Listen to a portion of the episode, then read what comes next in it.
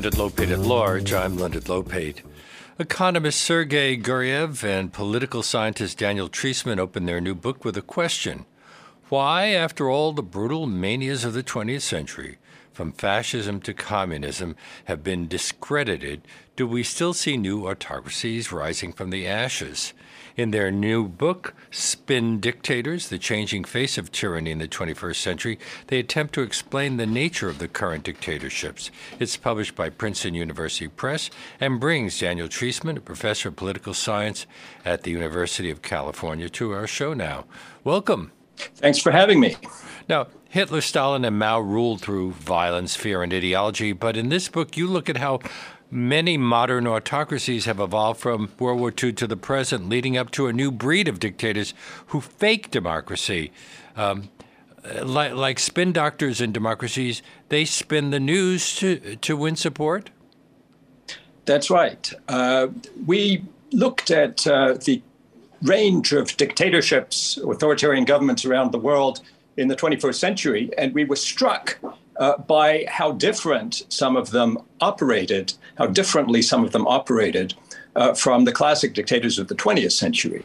So, most of us, when we think about dictatorship, the images that come to mind are the dictators that you mentioned Hitler, Stalin, Mao, uh, people who killed millions and uh, locked up uh, hundreds of thousands, if not millions, of, of uh, political opponents in concentration camps, and who ruled uh, with very strong uh, ideology and official ideology imposed on uh, all all people in their in their country, uh, who had comprehensive censorship, heavy-handed propaganda, uh, and they tended to close off their countries from the world. Hmm. But so that model uh, is very distinctive, and I think that's what we tend to think about. But uh, then you look at a lot of the authoritarian leaders of the early 21st century, and you see people like uh, Hugo Chavez or uh, Viktor Orban in Hungary or uh, the early Putin. Uh, and uh, they look very different. They, as, as you said, they pretend to be democratic. they fake democracy. They hold elections, but they just make very sure that they win all the elections uh, Viktor Orban in Hungary was just reelected again. It looks by a landslide uh, on, on, the surface. Well, by a landslide, exactly, and that's that's also characteristic. Uh, they don't tend to win by the 99% that the totalitarian dictators of the 20th century used to uh, used to uh, win by, but they win by uh, large majorities. And the way they do that is primarily manipulating information, controlling the media often in quite subtle ways. So they co opt uh, private media stations. They also leave a, a small uh, independent uh, press, so long as it has uh, an audience that isn't threatening, uh, a small audience, a fringe audience. Um, and, and this enables them to uh, project an image of democratic leadership and, and openness. Um, they, they're also uh, in contrast to many of the old dictators, very open to the world. They trade, they uh, take part in international institutions, and they try to uh, use the same techniques of uh, manipulating the, the news, spinning information, and uh, co opting people, uh, corrupting institutions, and, and using influence in the West to try and get their goals, uh, to, to, achieve their goals on the international stage, uh, much as they do at home. So we, we see this as really a, a, a striking development uh, in the last few decades. Uh, it might have seemed as though democracy was winning across the board for a long time, um, but uh, and and we think ultimately the pressures of modernization and globalization do lead towards uh, more democracies around the world. But there is a way that uh, leaders who, who uh, prefer dictatorship can uh, maintain a, an authoritarian regime, even in a more modern, uh, integrated global system. And uh, that model is, as as we call it, the spin dictatorship.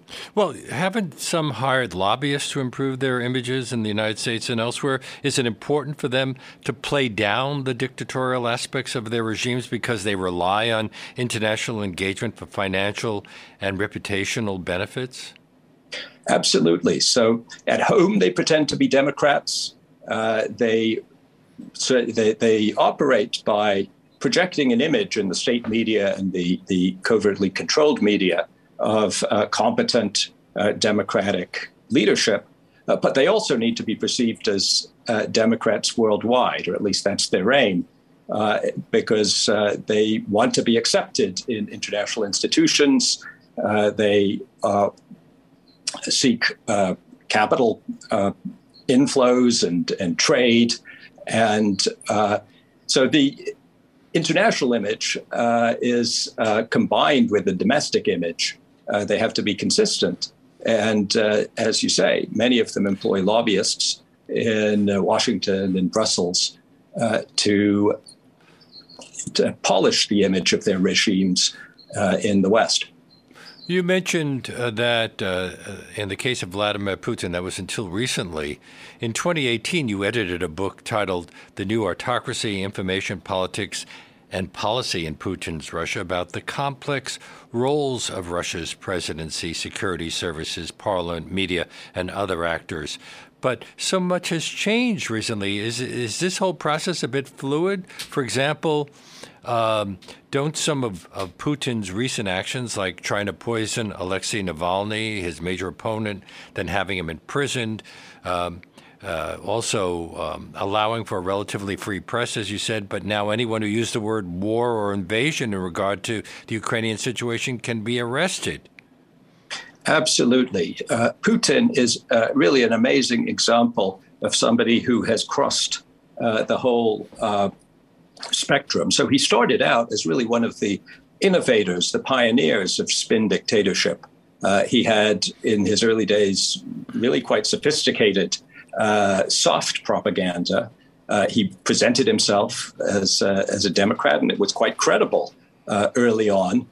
Um, he even was a, he even was uh, he even lost an election, became prime minister instead well, of. Well, he didn't. That's right. He didn't lose an election. He he had to step down because of term limits, and he made a big deal of respecting the Constitution, respecting the uh, the two consecutive terms. Mm-hmm uh, limit in the Constitution on, on serving as president. So he essentially held an election in which his close associate, Dmitry Medvedev, but he's changed elected. those rules now. Exactly. He, he in 2020, he changed those rules. So we see a very dramatic well, first of all, we see a gradual change from 2012 when he came back to the presidency after Medvedev's uh, interim term, um, but then a much faster change from about 2018. And he's really become so he's uh, started as a spin dictator, uh, the old type of dictator who rules by terror, uh, we call fear dictators. And he's really uh, shifted from spin to fear. He's now a, a classic fear dictator uh, using terror, completely eliminating independent media, uh, and there's no longer much of a pretense of being democratic, although he will still uh, claim that he's supported by the vast majority of Russians. Uh, the, the, truth is, at this point, we don't know because doing opinion polls uh, in an environment with this level of uh, overt repression uh, is just very unreliable. So, who are the current fear dictators? Uh, North Korea's Kim Jong un, Syria's Bashar al Assad, Saudi Arabia's right. Mohammed bin Salman? Right. And you can add to that uh, the Chinese regime. So mm-hmm. uh, China is a very interesting combination of the basic strategy of spreading fear, uh, using intimidation uh, against uh, ethnic minorities in Xinjiang and in Tibet. And, and against, uh, Uyghurs. Exactly, and, and against uh, political opponents in Hong Kong, people who would like a more democratic uh, system. Uh, so they've used heavy handed uh, repression uh, in those places, uh, they also uh, force dissidents to make televised confessions, uh, which you know, is a chilling kind of signal of uh, of, of, violence to the population, so, to, letting everybody know that they need to be uh, afraid and they need to be obedient. So there's this fear element, but they've combined that with all these high tech new tools uh, which were not available in the 20th century to people like Stalin or Hitler. So, uh, surveillance tools, uh, facial recognition technology, GPS tracking. So, they're able to uh, intimidate uh, in a much more kind of comprehensive and targeted way uh, while still basically holding to this. this much more old-fashioned uh, strategy of uh, intimidation. And yet, China enjoys good trade relations throughout the world. Well, yes. Even fear dictators these days uh, have opened their borders, and uh, not in all cases. North Korea and Eritrea are uh, cases where uh, they still try to protect the population from contamination from outside by enforcing uh, very strict controls of the borders. But China and, and most other successful fear dictators, uh, Saudi Arabia, Egypt, uh, they uh, engage in international trade, uh, even international investment, capital flows, and so on, because that, if handled right, can be a source of power for dictators. Donald Trump once said at a rally that he and North Korea's Kim Jong un fell in love after they'd exchanged letters. Well, it's it's interesting to draw parallels, and people often ask: Are, are, are populist politicians in democracies uh, also kind of like these spin dictators that we see in more authoritarian settings? And uh, in some ways, they're very similar. So, uh, politicians like Trump uh, attack the independent media. Uh, they call it fake news. Uh, they provide it, sophisticated propaganda to their base via Twitter and so on, and they try to use their popularity to weaken checks on their power, which is exactly what spin dictators do. We've seen other cases in some other uh, democracies, like Italy. So Silvio Berlusconi uh, there ended up controlling six out of seven uh, national TV channels for most of his tenure. Uh, three were state owned, three were from his own media empire. Uh, and we've seen others like uh, Nestor and uh, Cristina Kirchner in Argentina. Uh, for instance, they increased state advertising very dramatically to, from, from uh, a few tens of millions, from $16 million in 2000 to almost a billion dollars in 2013. And they used this state advertising uh, to build up a base of support in the media. So they would uh, target the state advertising uh, to uh, outlets that were loyal uh, to them. So we see these techniques used in democracies too. Um, the main difference, we would argue, is not in the leader himself or herself, but in the environment. So in consolidated democracies, economically developed democracies that have been democratic for a long time, there tends to be a larger, more educated, sophisticated part of the population uh, with organizational skills, communication skills, and so on that can fight back, that can resist. Uh, so I'm thinking of journalists, civil servants, lawyers, judges, local government officials, NGOs, and citizens themselves who come out and uh, and protest. Uh, so uh, it's much harder in a consolidated democracy to use these techniques, although to a lesser degree, uh, we we see them in uh, in in action under somebody like like Trump. Uh, so uh, yes, these so th- there's a continuum of different types of regimes, and clearly somebody like Trump would like to uh, turn the U.S. system into something like a spin dictatorship he didn't succeed. It's it's uh, pretty frightening how far he got, and uh, of course how far he might get in the future if he's reelected. But so far, the resistance to his attempts to get around democratic constraints uh, has has been impressive, and and that's you know a sign of uh, I would say not just the institutions uh, being strong in the U.S., uh, but the sophisticated, educated active, skilled, resourceful part of the population being strong because the institutions only work if people make them work. My guest on today's Leonard Lopate at Large here on WBAI New York, 99.5 FM, streaming live at WBAI.org, is Daniel Treisman, co author with Sergei Guriev of Spin Dictators The Changing Face of Tyranny in the 21st Century, published by Princeton University Press.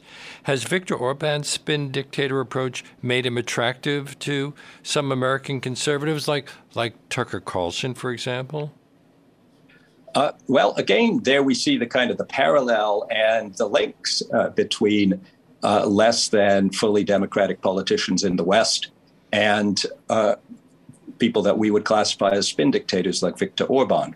Uh, there's, in fact, uh, a lot of, uh, I mean, if you go deeper, you find a lot of uh, interactions between, for instance, Republican uh, political strategists and some of these uh, these dictators or, or pseudo democrats in, especially in Eastern Europe and other places which have become democratic relatively recently or or tottering between democracy and autocracy.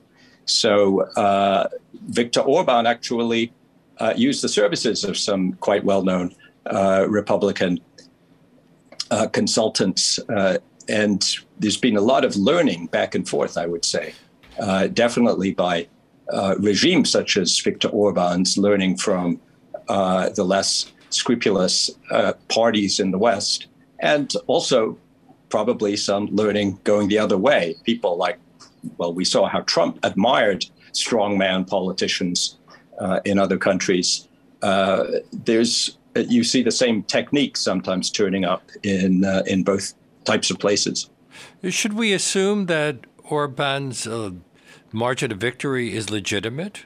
Uh, because uh, you point out that even though any, any number of these people win their elections by huge amounts, they they tend to inflate inflate the numbers nonetheless. Right. Well, one thing we need to bear in mind, uh, and I haven't seen the result for the number of seats that Orban's uh, party or bloc will get in the in the parliament, but he won, I believe, 53% of the vote. I'm guessing that he will have a two thirds majority of seats because they've set up the system in such a way that uh, a majority of the votes translates into a supermajority of the seats. Uh, now, in addition to that, there's been a lot of gerrymandering.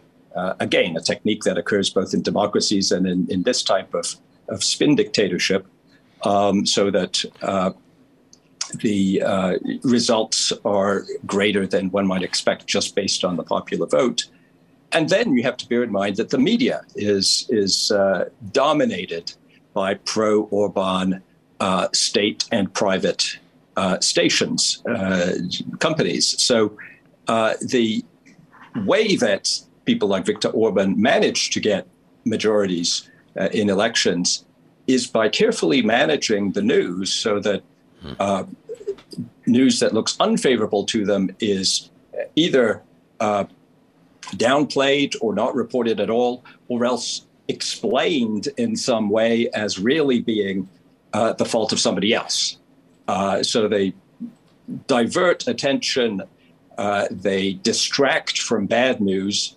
And uh, one thing that spin dictators do a lot, uh, this is uh, more the Latin American examples like Hugo Chavez and Rafael Correa in Ecuador, they try to flood the public space with their own news production. So uh, uh, Chavez, for instance, would have these long, uh, sometimes eight-hour long, uh, televised uh, shows uh, in which he would basically keep the media watching the whole time rather than reporting on what was really happening. because during these shows, when he would sort of ramble around, meet with people, uh, discuss whatever came to mind. During those shows, he would sometimes actually uh, make some important announcement. He would fire ministers or uh, announce a new policy. Uh, and so, flooding the space, in a sense, keeps out or reduces the room that's left mm. for the kind of news that he wants people not to know about or not to pay attention to. And we saw something similar with uh, Rafael Correa in Ecuador.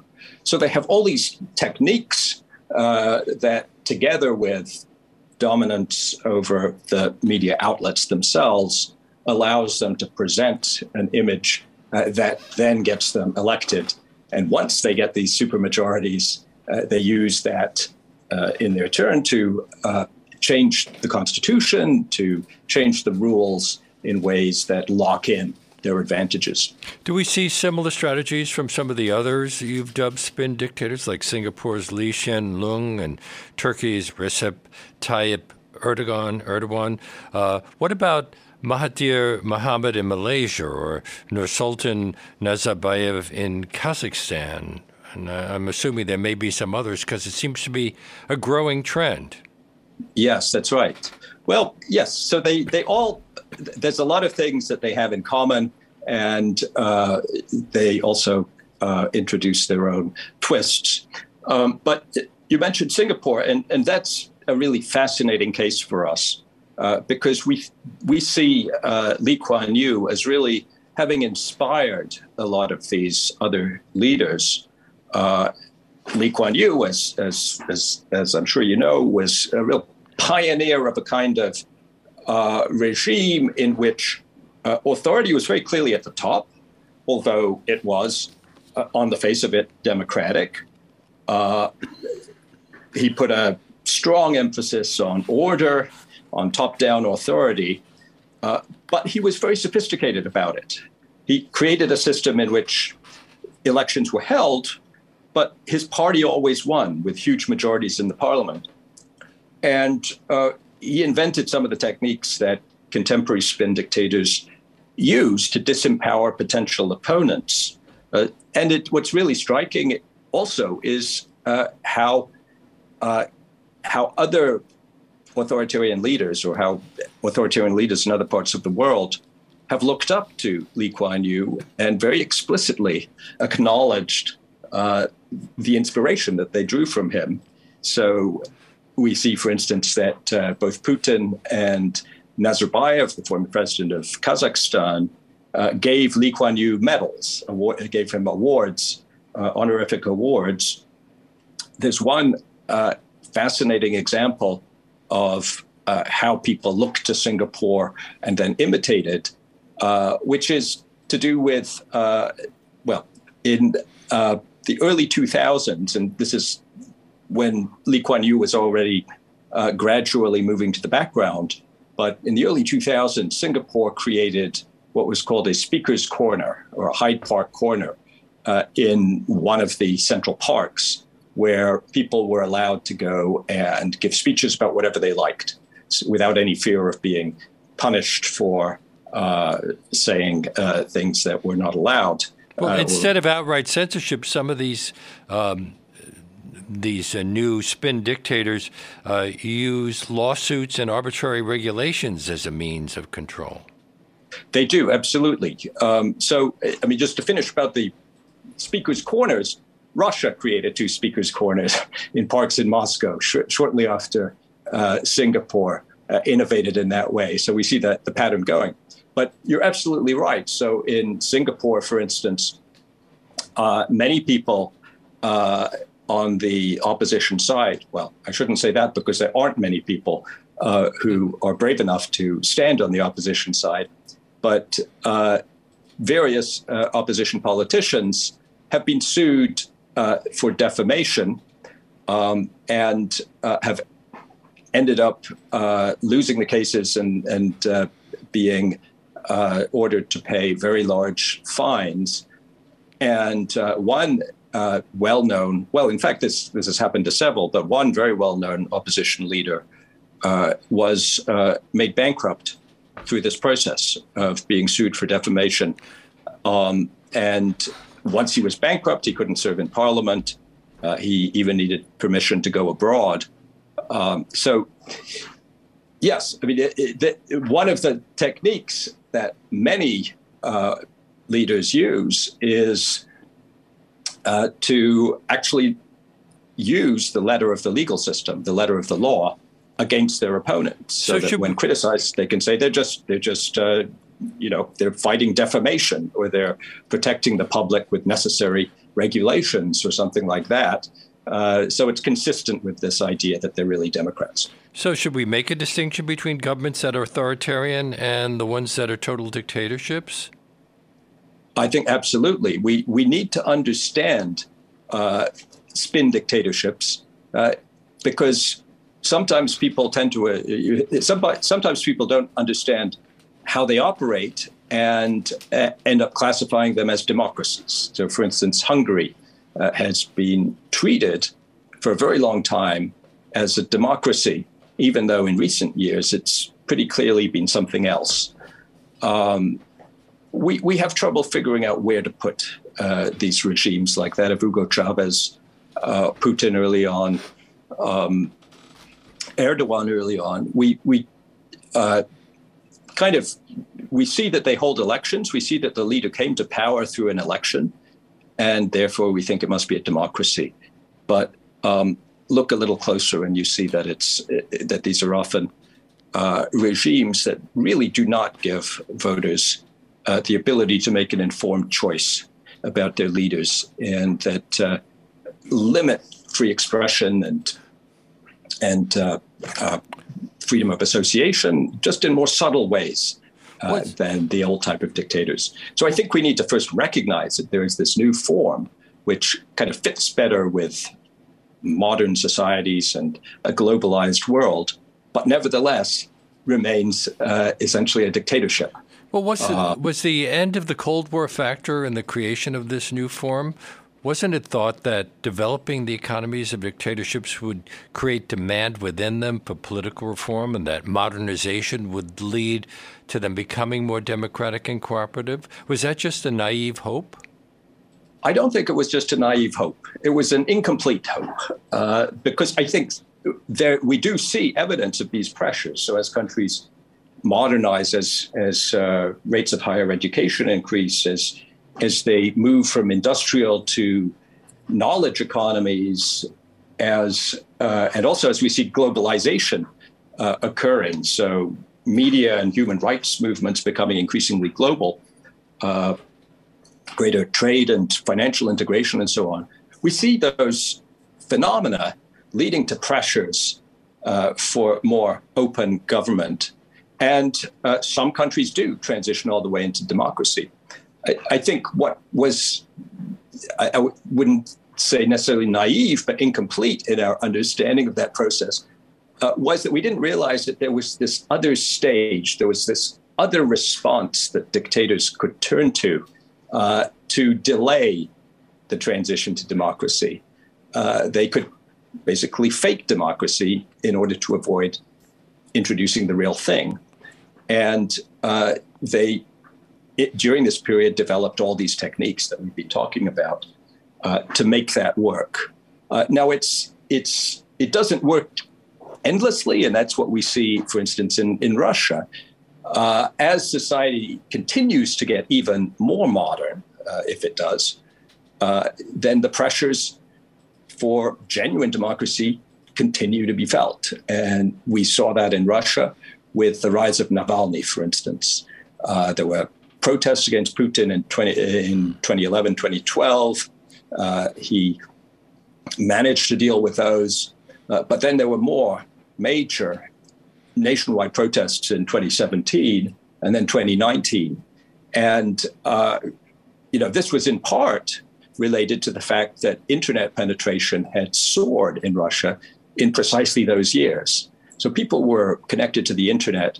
People were also using YouTube to an incredible degree. I think YouTube became, uh, Russia became YouTube's fifth biggest market. And so people were getting this, all this information, all these videos, uh, and Navalny surfed that wave. Alexei Navalny, of course, is the uh, Russian opposition leader who's, who, who, Putin, as you, as you mentioned, uh, Putin's uh, agents tried to poison and who then went back to Russia and now has been jailed for a very long time. Navalny uh, built up his YouTube channel from 1 million subscribers to, by the end, uh, or by today, I think it's about 6.4 million uh, subscribers. And he published these videos about uh, Kremlin corruption that got more than, well, the, the most dramatic got 122 million views so far. So, with all this continuing modernization, con- continuing uh, evolution of society, uh, the demand for democracy continued. And that's, I think, a big part of why we see Putin swinging back to a more explicitly repressive, overtly repressive strategy uh, in the last few years. And we see that also in Turkey with Erdogan, who started, you know, seeming relatively democratic. Uh, but in fact, you know, using the techniques of, of spin uh, to present that image. And then after 2016, when there, there was a, uh, a failed coup, he became much more repressive, much more openly repressive. So this, uh, it's a difficult line to walk. Um, and uh, the pressures eventually uh, often lead to a crisis in which the country goes all the way to democracy, or else the dictator uh, backslides reverts and uses fear techniques as a last resort. Really, is the is the only way to to save to save their uh, regime, with the cost that it destroys the economy. So we see, I mean, the economy under Putin in recent years has has been doing pretty badly. The economy in Turkey, since Erdogan became more repressive, uh, has uh, has deteriorated. So growth rates have gone down from about 5% a year to 2% a year. Another case, uh, Venezuela. So under Chavez, uh, it was much more this kind of populist spin approach. Under Nicolas Maduro, uh, of course, it's much more repressive, and the economy's uh, in in tatters. Uh, so, I think the pressures towards democracy are real, but uh, we shouldn't have assumed that dictators will simply accept that and give up. Uh, they uh, have proved to be very innovative, and they've created this new alternative way of controlling society uh, that worked better in a more modern setting. You're listening to Leonard Lopate at Large on WBAI New York 99.5 FM and streaming live at WBAI.org.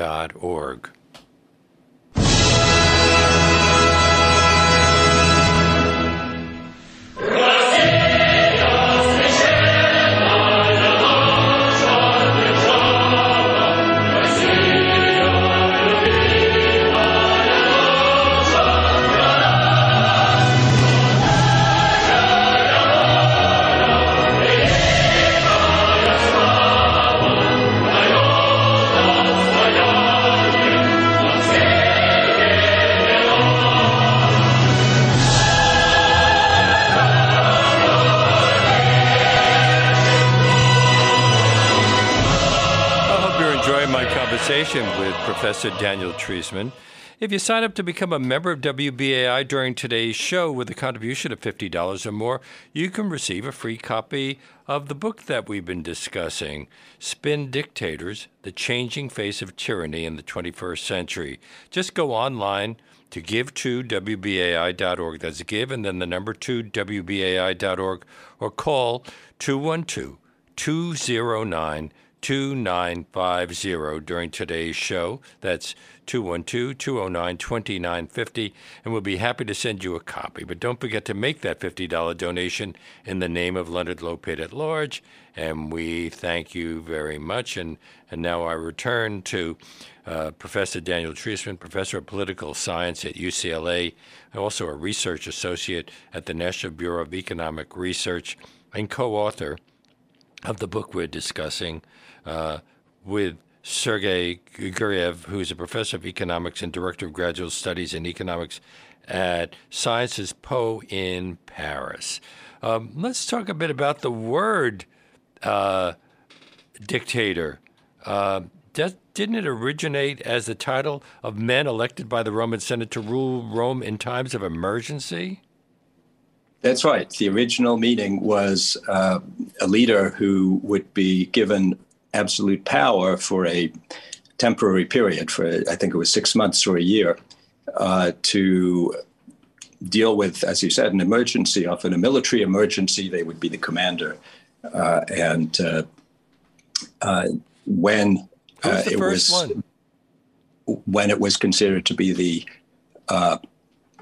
only way to deal with this looming uh, disaster of some kind, uh, they would appoint a dictator. Do we know the names of any of them and how effective they were? Uh, I believe Julius Caesar was a dictator, but uh, uh, I mean, the danger was that they would stay after their uh, their appointed term. Now, we've had absolute monarchs over the centuries since. Would we uh, compare them to to absolute dictators? Well, uh, it depends. I think there's a great variety of monarchs, um, and we still have some monarchs today. So, for instance, in in the Persian Gulf, uh, most of the the uh, monarchs that we see ruling uh, we would classify as fear dictators, but a few of them as spin dictators. Uh, they use relatively sophisticated methods. Um, but in the past, uh, monarchs were often constrained by councils of their uh, barons.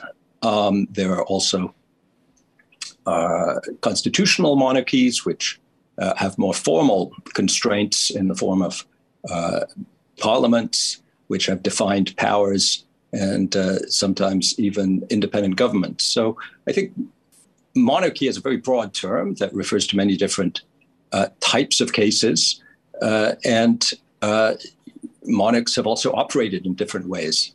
Uh, so one of the uh, first writers to discuss what we call spin dictatorship, or at least something close to it, is actually very ancient. It was Aristotle who described two different ways in which uh, rulers could rule.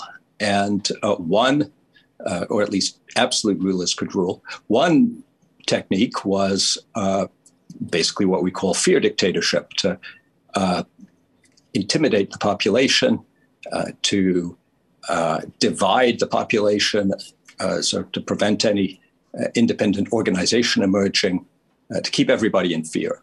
and Aristotle also described a second type of, of uh, absolute ruler uh, who, uh, in, uh, in Aristotle's words, appeared not harsh but dignified. He uh, invested in public, public goods and public services, uh, built temples, and so on. And he pretended not to rule through intimidation or, or through force uh, but rather to be uh, a benevolent, uh, popular leader. So, I mean, these ideas go back a long way, and uh, I'm sure one can find one could find examples, uh, even in earlier centuries, of monarchs who look more like fear dictators or more like spin dictators. but I think the balance has clearly shifted. the spin dictator uh, whether a monarch or some other kind of leader, uh, in periods before uh, the last 50 years, spin dictators were definitely a small minority. And uh, the, the use of fear was viewed as really uh, almost uh, inevitable in, in, abs- in any kind of absolute rule. Oh, but people have seen similarities. Some have labeled Putin a czar and Erdogan a sultan. But you say, that, yeah. You I mean, I would say that's exactly a sign of how we didn't have the concepts.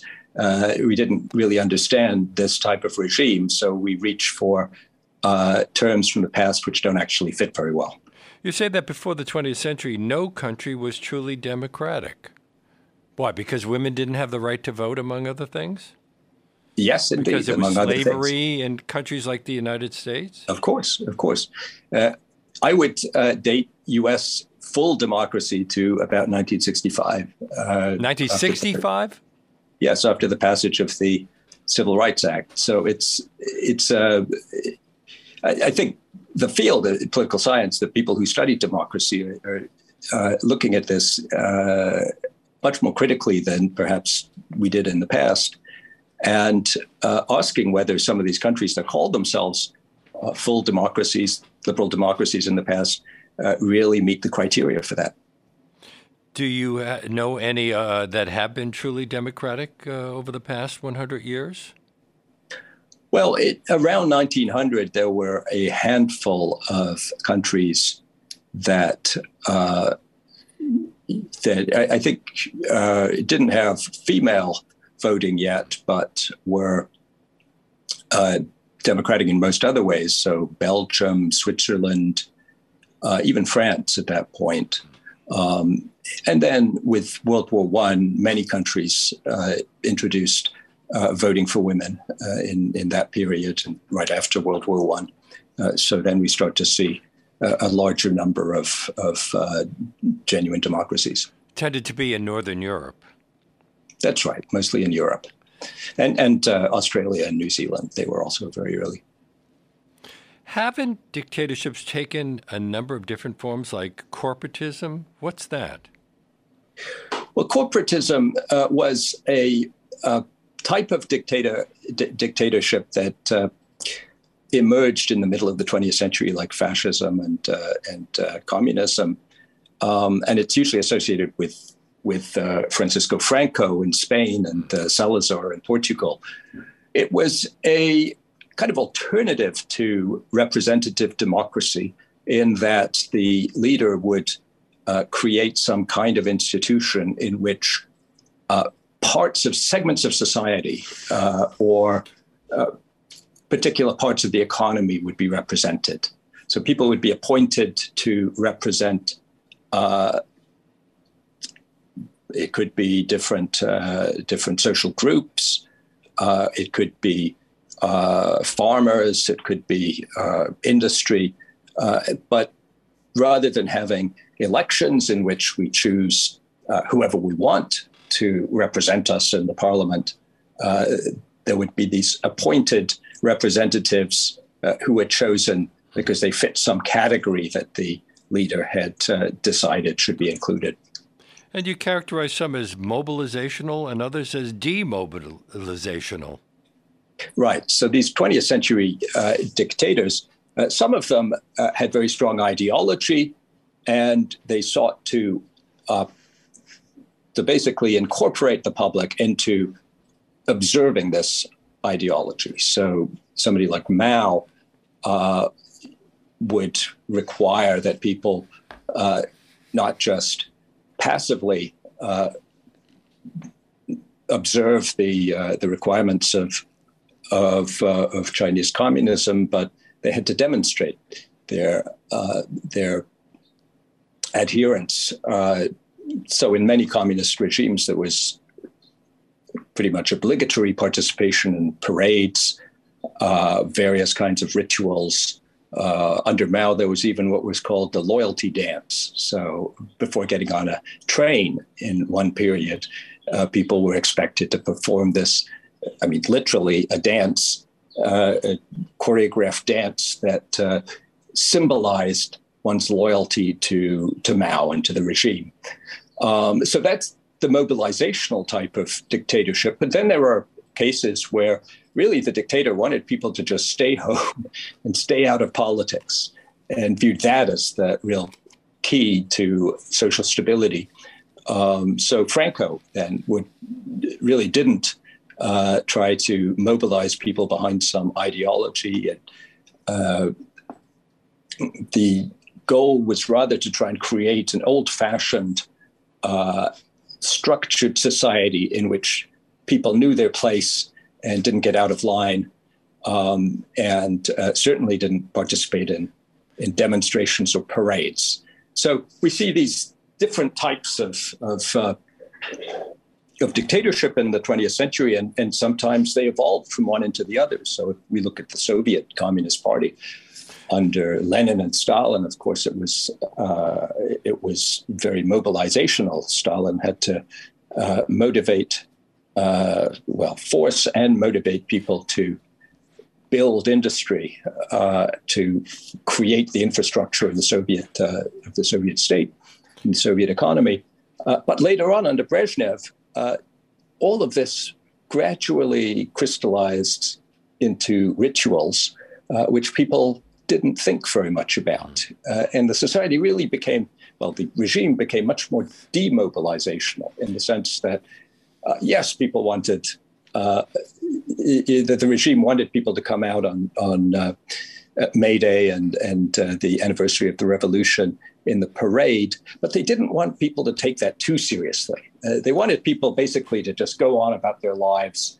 Uh, so there was much less energy put into uh, stirring up the population into active support of the regime, and a lot more effort put to uh, subtle intimidation uh, letting people know that uh, they shouldn't step out of line, so demobilizing how them. How does that apply to something like the situation in Brazil, with Bolsonaro has uh, pretty much put the uh, the white ruling group uh, in opposition to the indigenous people?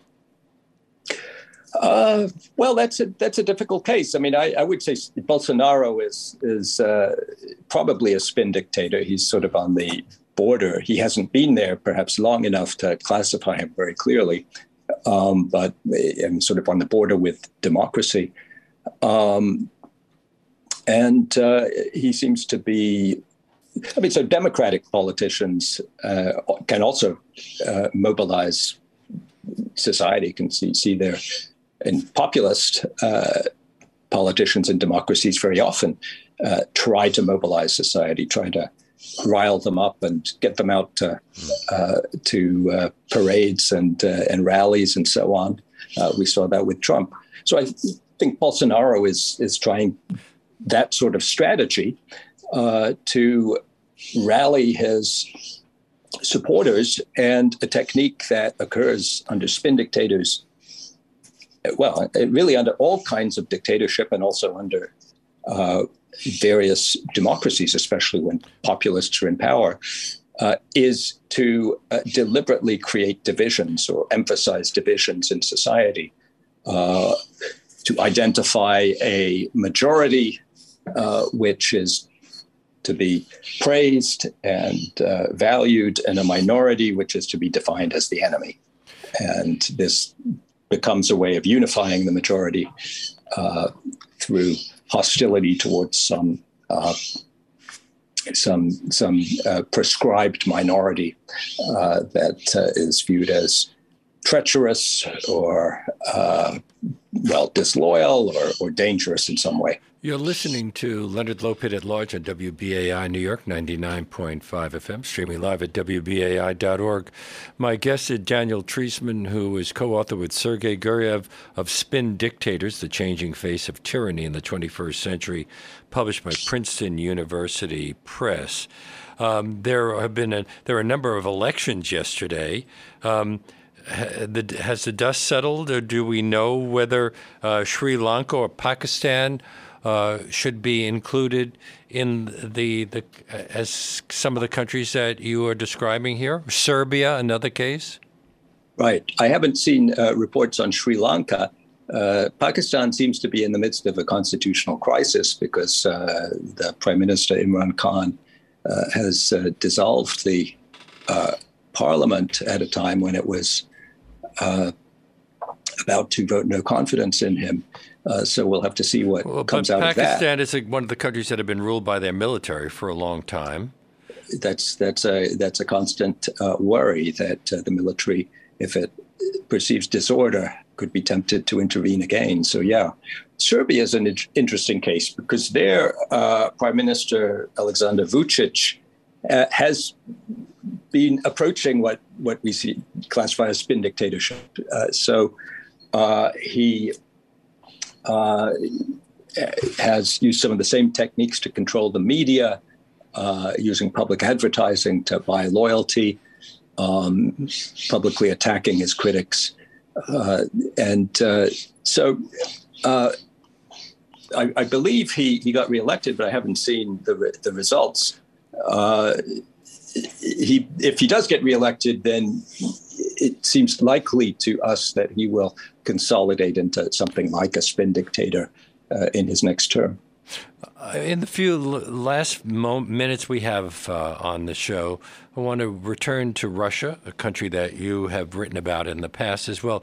Have you been able to retain contacts with people in Russia? Can uh, people who you trust still contact you without worrying about uh, getting into trouble?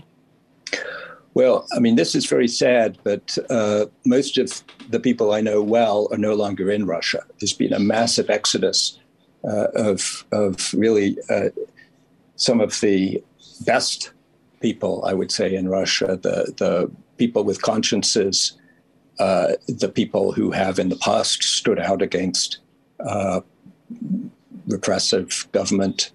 Um, so most of my friends are scattered in this diaspora that we now see in countries around Russia's borders, Georgia, Armenia, uh, or further away in, in parts of Western Europe. Uh, so, of course, they can speak freely, but uh, it's just everybody is trying to absorb the shock of how far backwards Russia has gone in the last month or so. But uh, but Russian Foreign Minister Sergei Lavrov said Wednesday that the world is entering a historic stage in international relations, which opens an opportunity for Russia and China to lead a new world order. At the opening of a, of a meeting with Wang Yi, China's foreign minister in Beijing, uh, he, they said, we, toge- we, together with you and with our sympathizers, will move toward a multipolar, just democratic world order. They're calling this a democratic world order? Yeah, well, they would like that, wouldn't they, to lead a new world order? Uh, easier said than done. Um, I don't see that alliance as really creating some kind of uh, new model that other countries will want to follow. Um, yes, uh, China is, uh, is interesting in that it calls itself democratic. Uh, the uh, People's Democratic Republic of Korea, North Korea, also put democratic in in its uh, in, in, its official name. Um, but what they mean by democracy is certainly not uh, liberal parliamentary democracy. It's it's more, uh, as I understand it, this idea that the leader has some kind of mystical identification with the people, with the masses, um, which is never actually tested through uh, elections and uh, and an honest system of representative government. And we um, have but, to leave it there. Unfortunately, okay. we've run out of time. But my great thanks to Daniel Treisman, professor of political science at UCLA and a research associate at the National Bureau of Economic Research, co-author with Sergei Guriev of uh, who is a professor of economics and director of graduate studies in economics at sciences, Po in Paris, of the book we've been discussing, Spin Dictators: The Changing Face of Tyranny in the 21st Century. It's from Princeton University Press. It's been a great pleasure talking with you. Thank you so much. Thank you. And that brings us to the end of today's show. If you're just discovering this program and would like to hear more of our one hour deep dive interviews, you can access our over 600 past shows streaming on demand at WBAI.org. Our podcast, which recently surpassed 1 million plays, is available on iTunes, Apple, and everywhere else you can get your podcast. And if you'd like to write to me, my email address is leonardlopate at WBAI.org. Before I sign off today, I need to ask you to support WBAI to keep the show coming to you weekdays from 1 to 2 p.m. We are asking all of our listeners who have the means to do so to make a contribution at whatever level they're comfortable with by calling 212 209 2950 or by calling or by going online to give to WBAI.org. That's given then the number two, WBAI.org. Please do it right now. We need your help to keep bringing you this unique, in depth content, information you usually don't get anywhere else. And as I mentioned earlier, anyone who makes a contribution of $50 or more in the name of Leonard Lopate at large can receive a copy of the book we've been discussing, Spin Di- Dictators The Changing Face of Tyranny in the 21st Century by Professor Daniel Treisman and Sergei Guriev. Um, so, please call now. Uh, make that contribution. 212 209 2950. Go online to give2wbai.org. You might also consider becoming a sustaining member, what we call a BAI buddy. And you can do that for $10 a month or more, and you will receive a WBAI tote bag as a, a, thank you gift. But either way, I hope you'll call right now because WBAI relies 100% on listener donations. We don't take ads or foundation grants or anything else. So, one more time, please call to keep the only this historic station the only one on the New York radio dial that's 100% listener sponsored, alive and thriving with your tax deductible support. Call 212-209-2950 or go online to give to wbai.org and we hope you can join us tomorrow when my guest will be one of our favorite regulars Bob Hennelly with a discussion of the latest political developments in our area and the country as a whole. We'll see you then